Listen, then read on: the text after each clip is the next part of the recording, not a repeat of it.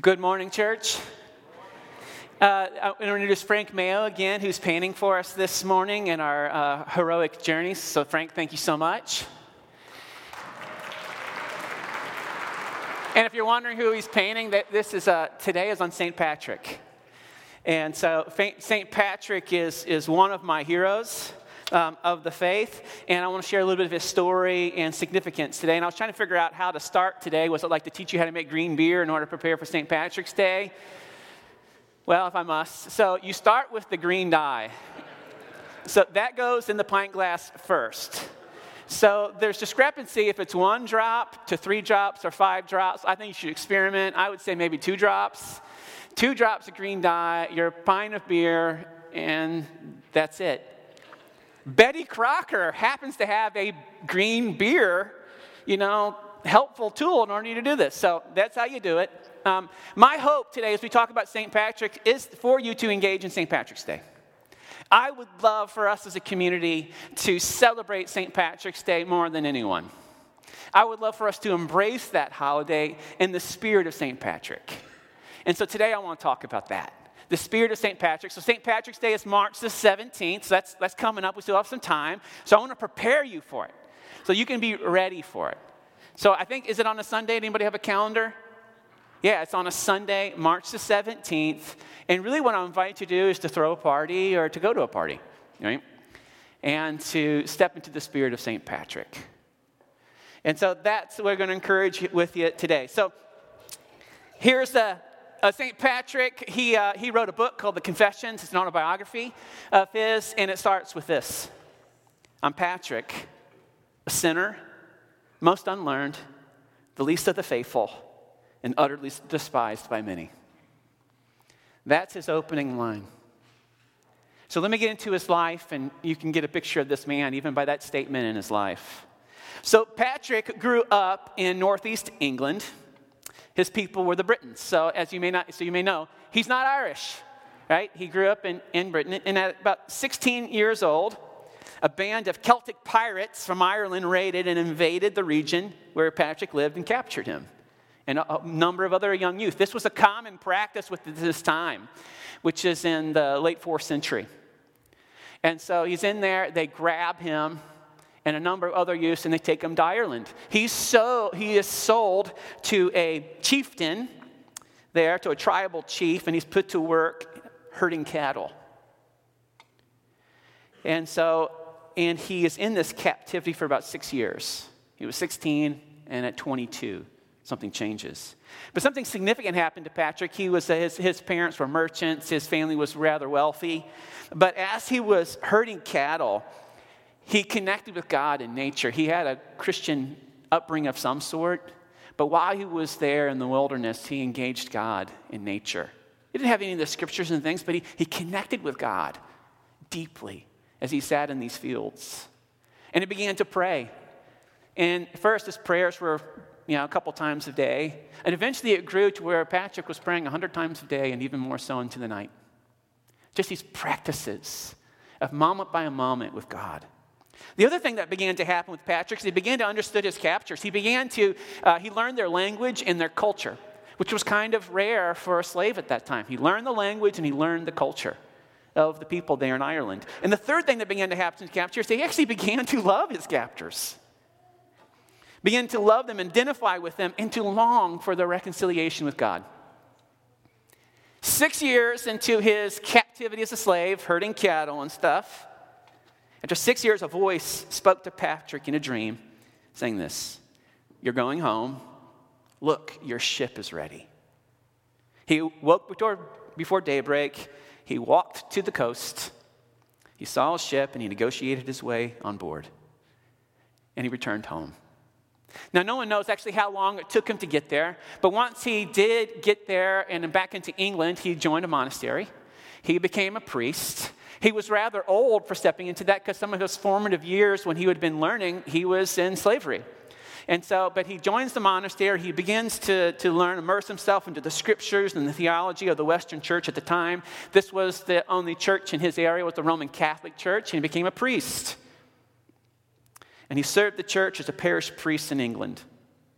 But when he was 48 years old, he had another dream.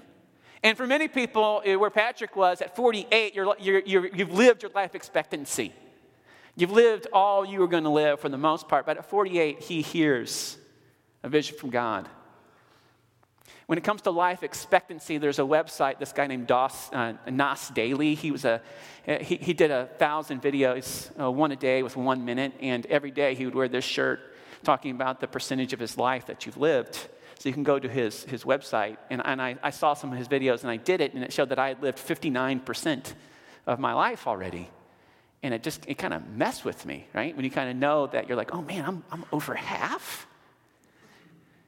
And for some of you, I don't know what it would say, right? But it said you're at 59% in the United States. So life expectancy is an interesting thing that can motivate us or it can demotivate us. And some would even believe that, oh, I've lived to the fullness. I've lived up all the time that I can expect to. I guess we're kind of done. But Patrick, who lived up to his expected time, gets a vision from God. When he was 48 years old, he's already past a man's life expectancy. And an angel named Victor approached him with letters from his former captives in Ireland. And he heard the voice of the people was one voice, and the voice cried to him and said, This, we appeal to you, holy servant boy, to come and walk among us. Now, Patrick heard this, and because he had immersed himself in the scriptures, he knew of Paul, who was one of the early first century missionaries, right? He was one of the converts to Christianity and took the message of the gospel to people outside of the Jewish faith. And Paul had a very similar um, experience in a dream when he was trying to discern where God was wanting to lead him, where God was moving him in his community. And in Acts 16, this is a, called the Macedonian call. In Acts 16, verses 9 and 10, it says this During the night, Paul had a vision of a man from Macedonia standing and begging him, Come over to Macedonia and help us. After Paul had seen the vision, he got ready at once to leave for Macedonia, concluding that God had called us to preach the gospel to them. Well, this is exactly what Patrick discerned. He saw this as his Macedonian call. He was like, oh my gosh, the Irish, are, they're calling me to come. So he went uh, to his bishop and went to the Pope and, and his superiors, and he proposed that he be sent on this mission. Well, they affirmed his vision, and they ordained Patrick as a bishop a missionary bishop, as he was the first missionary bishop to ever, to ever live. Bishops were usually kind of over a territory that was already sort of founded. There was boundaries drawn up, and they would oversee and, and help to build structures and things like that. But Patrick was different. There was no structure. There was nothing. The Irish were considered barbarians. They weren't Roman. They didn't have roads. They didn't have centralized cities. And they were believed to, to, to believe that the gospel, they, they actually couldn't receive it because they were like animals. So the gospel was beyond them. But yet God had called for Patrick to go there, and he goes. They affirmed him and they sent him. And he arrives in Ireland with a small entourage of priests in 1432. And upon arriving, Patrick had a sort of a process that he would do that was very different than the Roman way, the, the, the Western way of, of being sent out as a missionary. The, the Roman way was kind of like we're going to propose the right doctrine, and if you believe it, then you belong to our movement. If you, you, you believe first, and then you get to belong. And Patrick knew that that wasn't going to work with the Irish. Now, they needed to belong first. And then over a period of time, they would, they would believe. So the first thing that Patrick would do is that he would go um, among a king or the other opinion leaders, and he would engage in conversation with them, at, at least a chance to share the gospel with them, for them to experience conversion. But if they didn't, he would just ask for clearance to camp right up next to the city or the little town that was there, clearance to um, camp near the people in the form of a community of faith adjacent to the tribal community. The team would meet people, engage in conversation and in ministry, and look for people who appeared receptive. They would pray for the sick and possessed people, and they would counsel people and mediate conflicts. And so Patrick's simple approach among the Irish was to invite them to join them, to join in his community, the 12 to 15 or so missionaries that he had with them. And they, as a missionary community, just did what they normally did but they invited people to be with them in their everyday living. And they would live together in peace and meet the needs of the people around them as these needs became known to them. Patrick lived in community and offered it. He had this sort of missionary community that he did.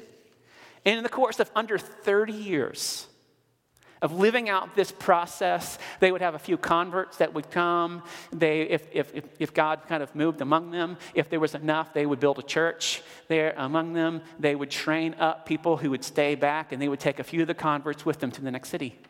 In the course of 28 years, it's supposed that, that Patrick and some had said that he planted 700 churches and ordained 1,000 priests. Like, how in the world could that have happened? How was he so effective? To see almost the whole, now the, the whole country wasn't converted, but he had definitely tipped the scales and then uh, tipped the scale of, of, of, of a country experiencing faith. And within the next generations after Patrick, they saw incredible fruit. And all from this very simple methodology of being among people, loving them and stepping in. So, what's so effective about this?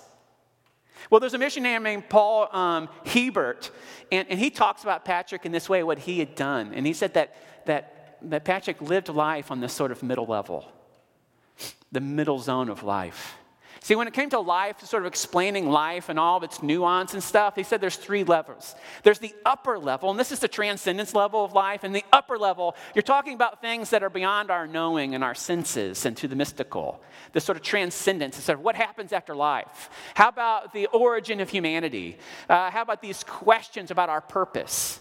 This is the upper, upper level of, of this. This is the upper zone, the highest zone. What happens when you die? How were you born? What is the purpose of humanity? These are questions that are asked individually, they're asked uh, in, within a community and a society. And then there's a thing called the lower level. And the lower level is sort of the natural sciences of things. How do you clean a fish? Uh, how do you build a house? And it said that, that life engages in this. You need to teach people this lower level stuff. How do you, how do you engage normally in life? life? How, do you, how do you plant wheat? And how do you put it in crops and see that it grows? But the majority of people lived life among those two zones, the upper and the lower, and they ignored the middle. Now, the middle zone is really interesting because the middle zone steps out of these two and, and, and steps into the anxieties of life, the middle zone. The middle zone is uh, what happens with an unforeseen tragedy. How about when you can't control nature and, and you plan for that? Or you're concerned about a marriage or knowing what job to step into? Or you've got a sick child or a sick spouse and you want to know what to do and how to engage in this. These middle zones, this middle level deals with questions of uncertainty of the near future, crises of the present life and the unknowns of the past, accidents, misfortunes, unknown events that frustrate human planning. And for many people within the history of mankind, they step to some interesting places in order to answer these questions. In our day and time, you might go to a horoscope, you might go to life coaches. Another days, you would, you would find blessings or curses, or you go to shaman, or you would go to a fortune teller. And they're stepping into these things in order to help them discern about how to live into the middle level. Paul Hiebert, who, who wrote about this, was a missionary to India in 1960. And he said his whole training was living in the top sphere of the big questions and the, the bottom sphere of understanding just the natural sciences of life. But he had somehow ignored this middle zone. And all of a sudden, as he was trying to minister among the, Indian, the people of India, that there's an outbreak of smallpox that happened in a neighboring community.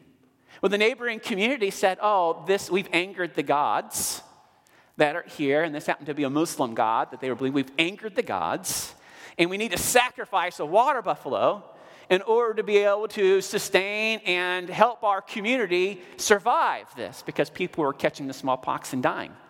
And so this small community went around to all the neighbors to collect money so they could buy a water buffalo and engage in this ritualistic practice, offer up the water buffalo in order to appease the gods.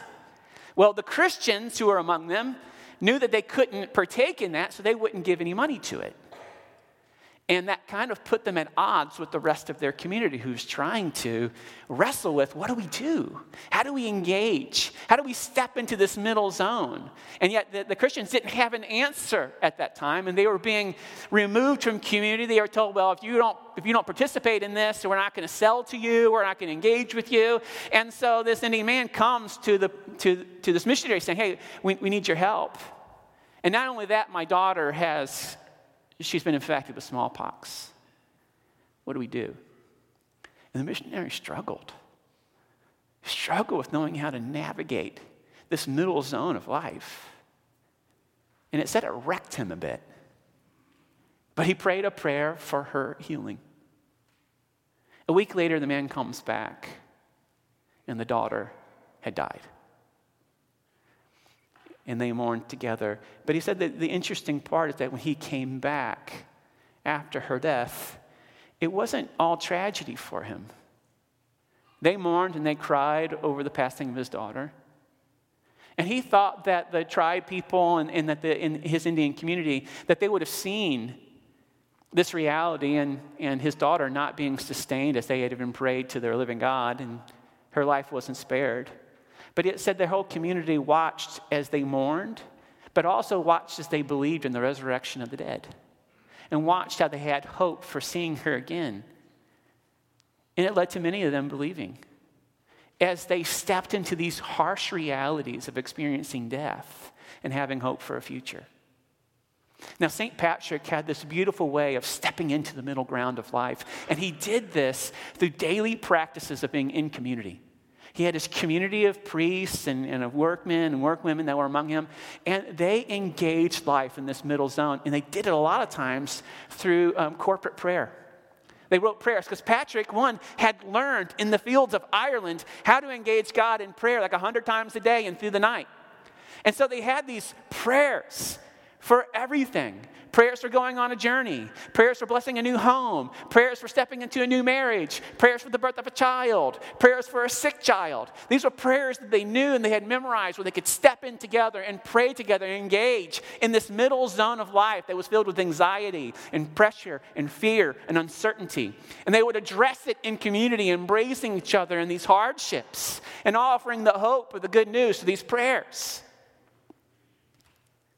and also through community by sharing what they had with one another. They said that so much of life when we're with other people, with Patrick and Steph, when people are watching him, and when the Irish community is watching him and his missionary community, they're asking a number of things in order to say, are they credible? And they're watching things like this Do they believe what they say? Do they live by what they believe? And does it make any difference in their life? And this is exactly the same context that we live in. As we live among people saying, ah, do they believe what they say? Do they live what they believe? And the third one doesn't make any difference in their life. Patrick embraced this middle zone of life, holding in his faith in hardships, and began to engage in the community and offering all they had in order to help others. And they would engage in this by praying and caring for people. And here's some of the here's some of the prayers they had in order to help people in this middle zone of life, right? And so this is one about before you start a fire in the morning. I have the words up in there, if you want to follow along, this is a prayer of starting a fire. I will kindle my fire this morning in the presence of the holy angels of heaven. God, kindle thou in my heart within a flame to love to my neighbor, to my foe, to my friend, to my kinder all, to the brave, to the knave, to the thrall. These are prayers to engage in every ordinary portion of life. This is a prayer of blessing that can be prayed upon uh, anyone in any circumstances. May the peace of Christ Jesus go with you wherever he may send you. May he guide you through the wilderness, protect you through the storm. May He bring you home rejoicing at the wonders He has shown you. May He bring you home rejoicing once again to our doors. In the name of the Father, and the Son, and the Holy Spirit. Amen.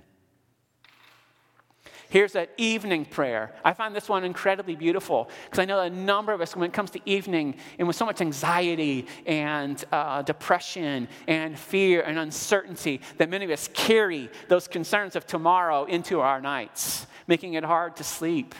And we're kind of wondering, how do you engage? How do you step into these with patterns that really, that really matter? What's that middle zone of life of anxiety and fear and uncertainty that most of us live into? I love this prayer. I think it's one that all of us could be praying every day and teaching to others and modeling for one another within community. This is an evening prayer.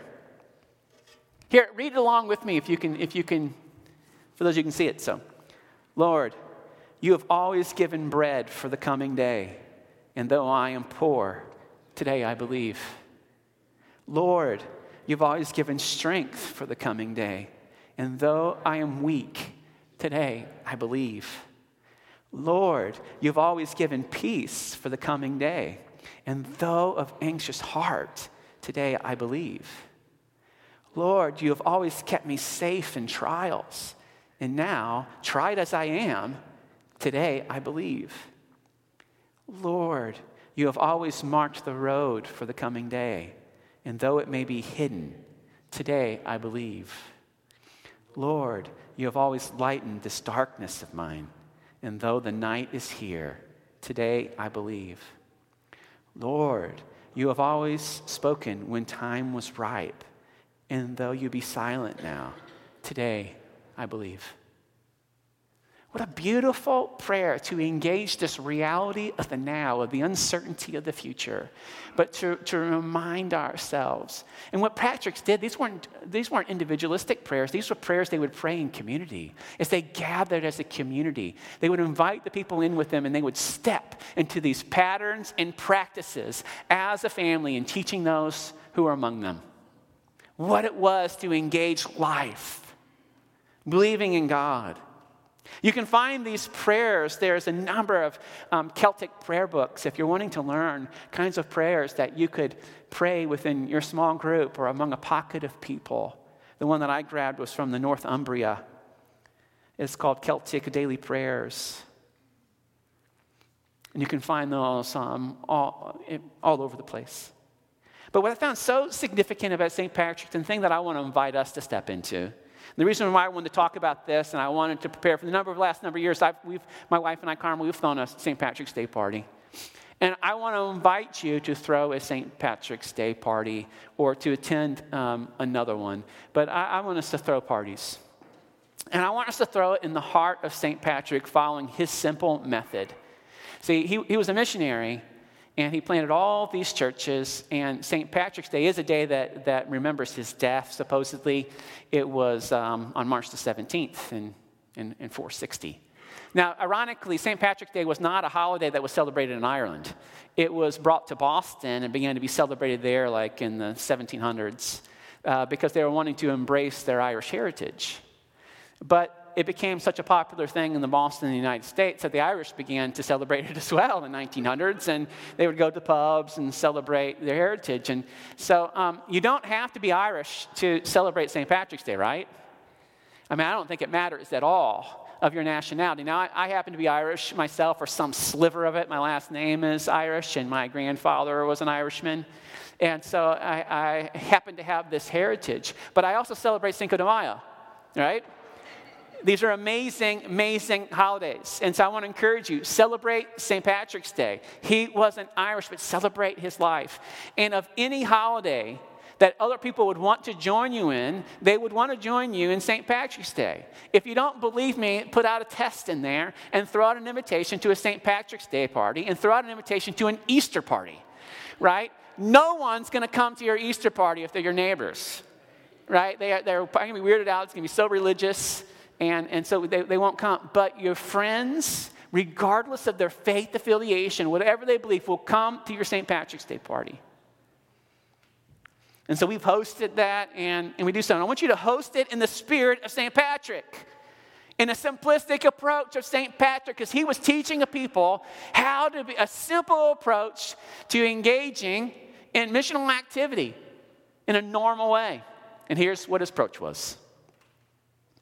You give an invitation. Now, his approach was this give an invitation to join your community.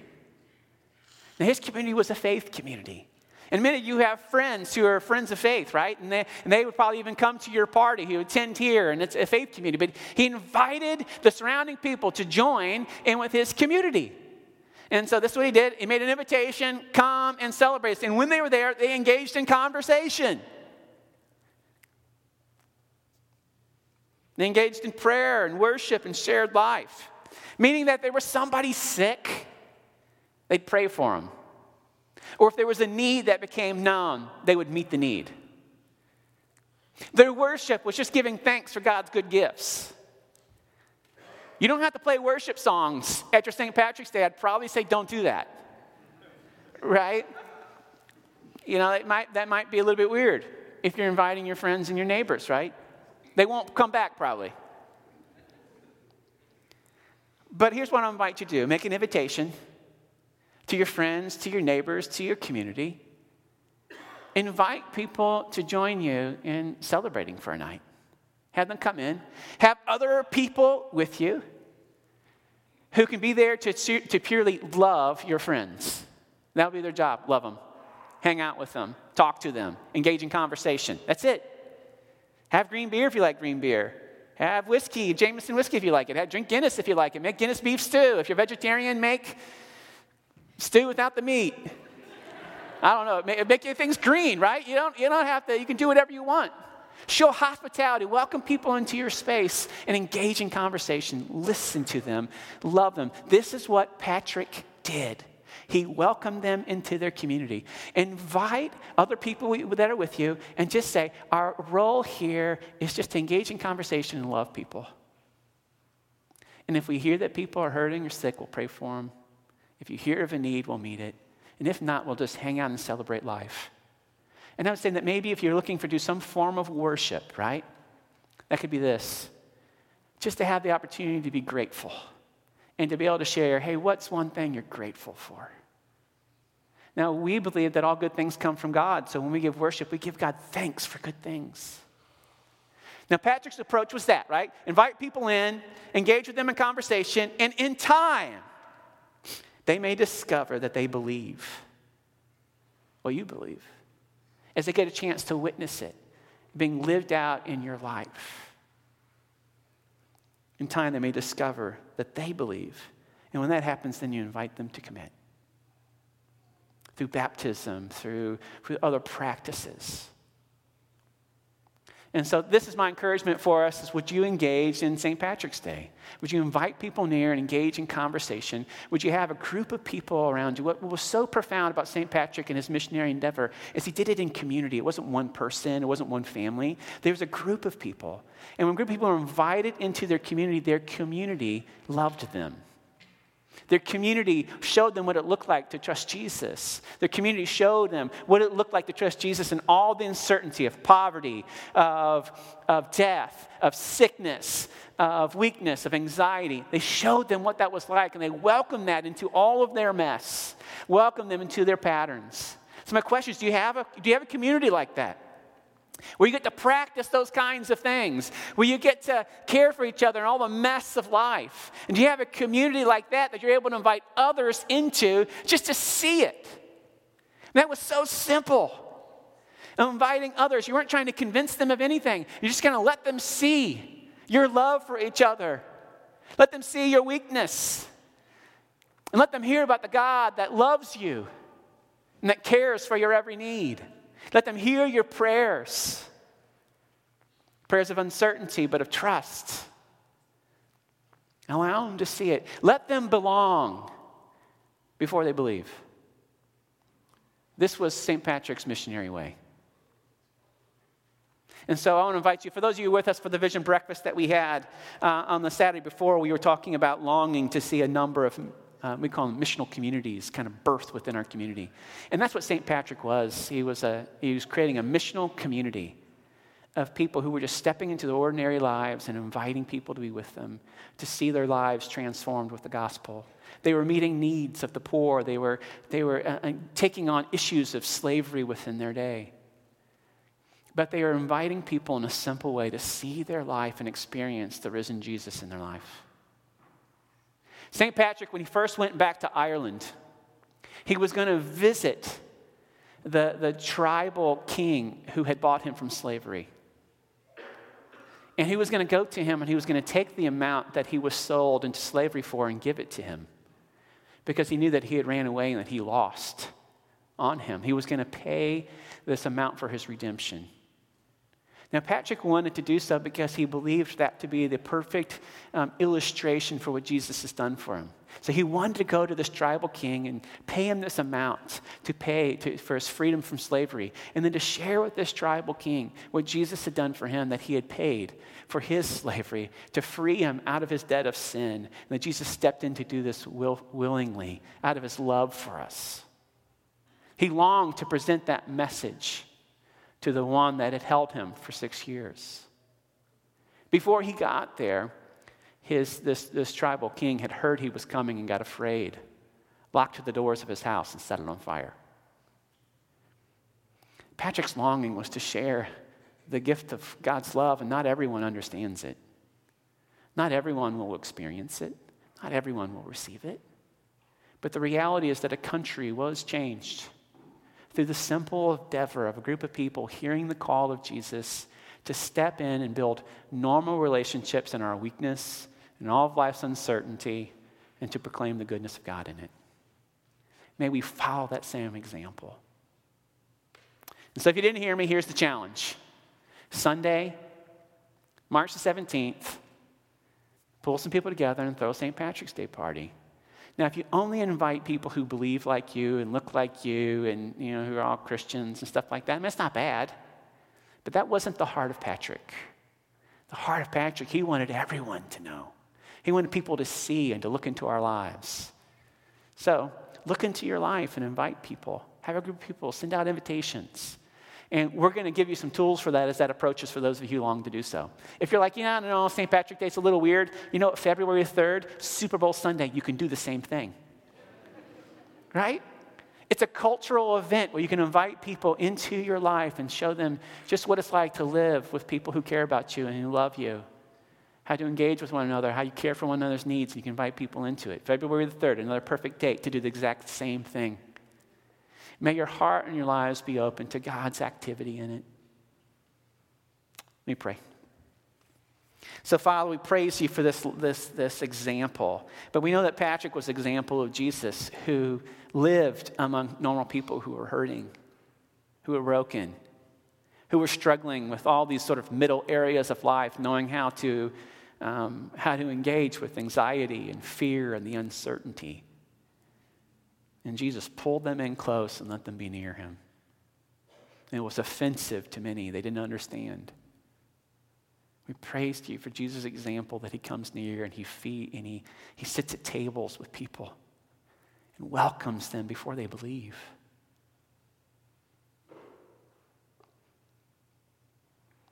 May we know that we, we, we can belong to you, even with all of our beliefs being unsorted confused in them, that we can belong to a people. May we feel your grasp on us, your pursuit of us, your love for us. Now, Father, may your love be made known to everyone in this area. May our lives be open to you, God, and to others. God, in your mercy, would you help us to live in real community? That we actually had something to share with others. Let that be, Lord.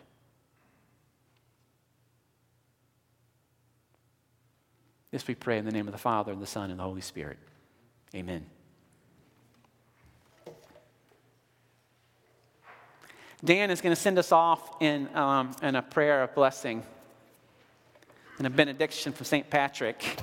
Before you do, Dan, so uh, one more illustration from my own life of this being lived out. On New Year's Eve, we threw a party, invited neighbors and stuff to our house, and then we had other people from our small group with us. Just doing what we normally do, engaging in conversation and eating a meal together. And, and our neighbors are, they're not Jesus followers, at least it's not certain, right? And they know I'm a pastor, right? And always, that's always an interesting thing. But we invited a community of people, and the community people were there were, were from here, and they're loving our neighbors. And our neighbors left our New Year's Eve party and said, That was the best New Year's Eve party I've ever been to in my life. Now, what, what was that? Was that the food that we made, the drinks that we had? It was that there was a group of people who loved each other, who engaged in conversation and listened to each other. What made that a thousand times more impactful than just Carmel and I hanging out with our neighbors was that they were hanging out with our community.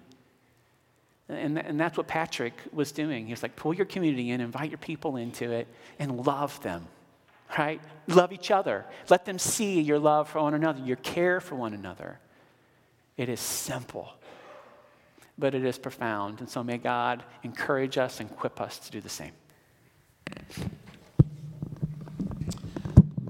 So, as Patrick began his heroic journeys, uh, you know, he, he ministered in a place that was full of a lot of violence, these warring uh, tribes and, and uh, little kingdoms. And he went without any weapon uh, into that context to love on people.